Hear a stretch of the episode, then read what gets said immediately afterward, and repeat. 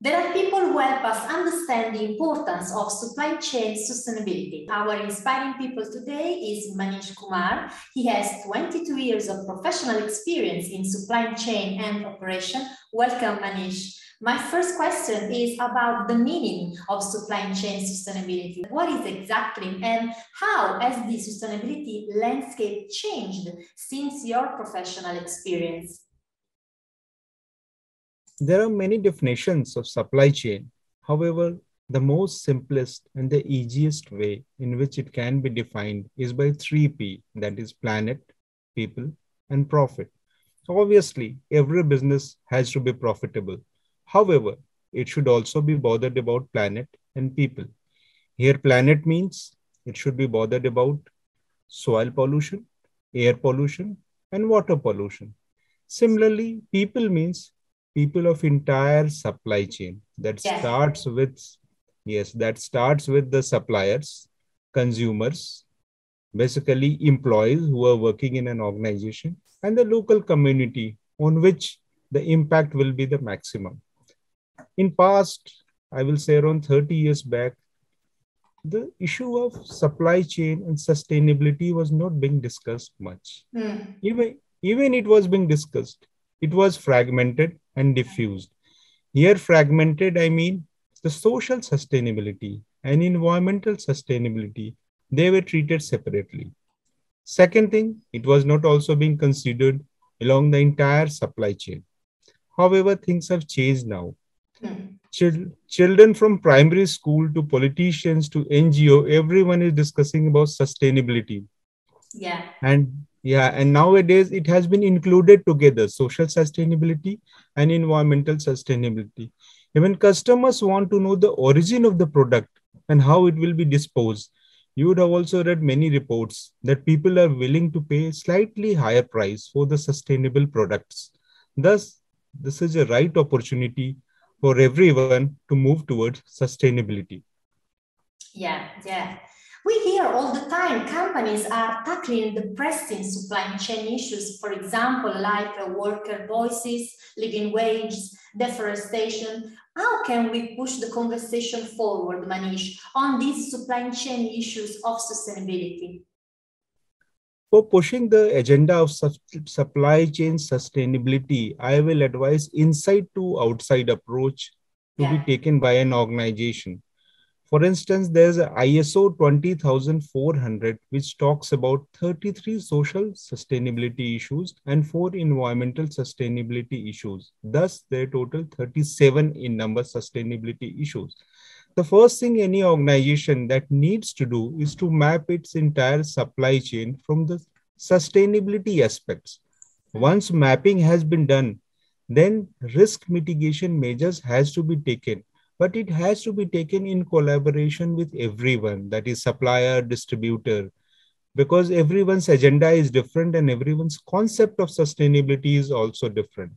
Recently i had undertaken a project for an organization where i did the entire supply chain mapping from the sustainability perspective. Thereafter i also advised them what all questions to be included in the tender what all things to be monitored when a project takes place.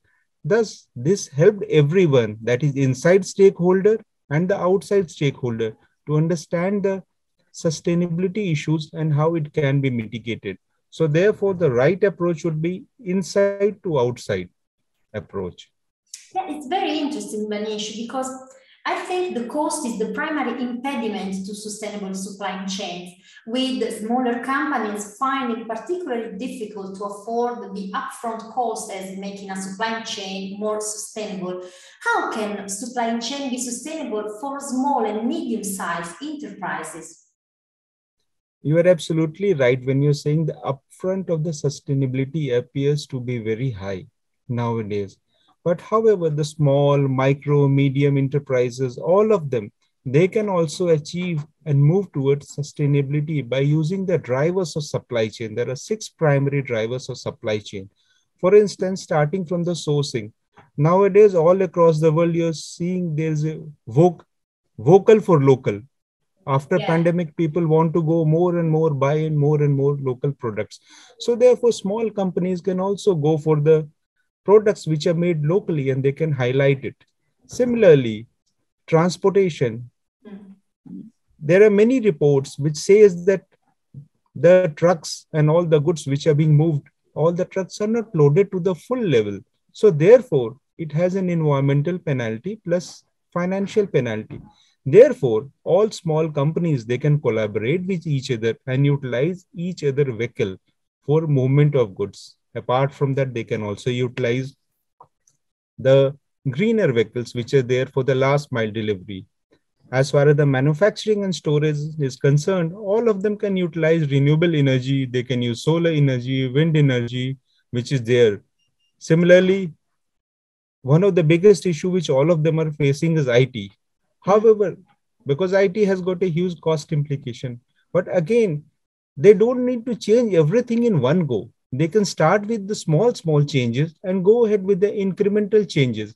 Once they see the benefit, they will obviously start going more and more. They can also collaborate with big IT companies and straight away offload their all IT requirements on a profit sharing basis. If the profit increases, certain percentage will go to the IT company. So, in this way, the inventory level will also reduce because there will be visibility along the supply chain. Thus, by collaboration among themselves and with other IT companies also, they can reduce the upfront cost of the sustainable supply chain. Yeah, we understand with you today that making supply chain decarbonization happen is not easy. Many, many organizations are struggling with their scope three uh, decarbonization efforts. And as delivery timelines are longer and targets are generally vaguer, program leaders tend to get away with underperforming efforts. So how can we concretely decarbonize the supply chain? All the companies are able to achieve their scope one and scope two emissions very easily but as you said, the scope three missions are extremely difficult to achieve it involves many stakeholders along the entire supply chain. So therefore, companies can still, however, move ahead with the decarbonization efforts. For instance, was, there's a by 2050, all companies, all organizations have to achieve or become carbon neutral. Now, it may look the goal is too far but actually the goal is not too far. Second thing even if it is far it is a boon in disguise because capability and capacity of each and every organization company countries are different. So therefore according to their resources which they can marshal they can achieve the goal.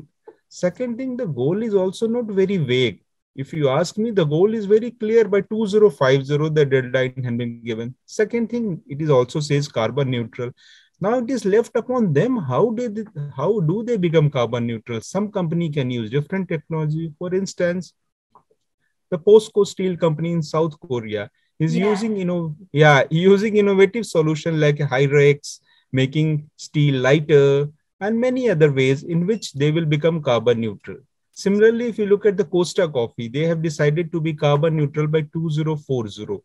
Even if by 2040, if they are not able to become fully carbon neutral, they will use the CCS technology to remove the carbon.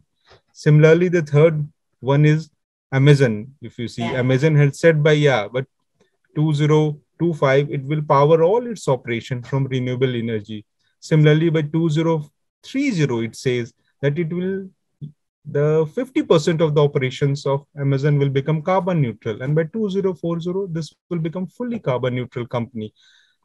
So this is a right opportunity, I will say. The hmm. goal is clear, though it is far, but it is giving adequate opportunity to everyone to marshal their resources and become carbon neutral. These are really powerful, these example. And uh, for uh, at, this time of conversation, Manish, uh, as you probably know, uh, this this project, I um, I would like to know something very personal about our guests that can inspire new generation, perhaps.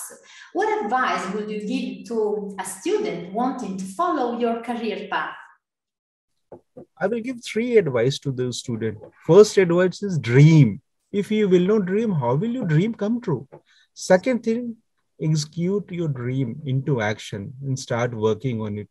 Third time, advice would be there are opportunities when there will be setback. The person will get tired, exhausted, but do not stop. Take a pause and with full energy and full vigor, start working on it again. Could you suggest us a must read book? The one of the best book which I have liked and which continuously motivates me is the book written by Ernest Hemingway, Old Man in the Sea. Wow. One of one of the main characters, Santiago, was not able to catch fish for 84 days. He did not lose heart. He went again on 85th day to catch the fish. And when he caught the fish, marlin, he fought day and night fighting against the sharks which were trying to eat his catch. Thereafter, when he came back in the harbor, everyone welcomed him. People came to meet him. So, therefore, this is one of the must book which inspires a person not to give up at in any circumstances. The famous line of the book is The man can be destroyed, but defeated. Inspires me maximum. Yeah, yeah, really, really inspired. Is there a person in your life who actually has inspired you or continues to inspire you, Manish? The current Prime Minister of India, Sri Narendra Modi, is my source of inspiration. In, in spite of all these adversities in last 10 years, he is navigating India towards sustainable solution. He is quite passionate and vocal about sustainability and climate crisis. In fact, under his leadership, India has been able to achieve one of the important milestones. That is, by 2030, India was supposed to utilize 40% of energy requirement through renewable sources, which it has been able to achieve by 2021 only. That is nine years ahead of schedule. He is my constant source of inspiration. My last question for you today Would you tell me your personal wish for the future? Presently, I can see there's a lot of movement. I will say a mass movement towards sustainability. Government, NGO, country, children, schools, colleges, everyone is discussing about sustainability and 2050. My personal wish to see the world becoming carbon neutral by 2050. Thank you so much, Manish, for your participation. And thank you so much. And uh, good luck for everything you would like to achieve in your career and your journey. Thank you so much. Bye bye. Thank you. Thanks for giving me opportunity.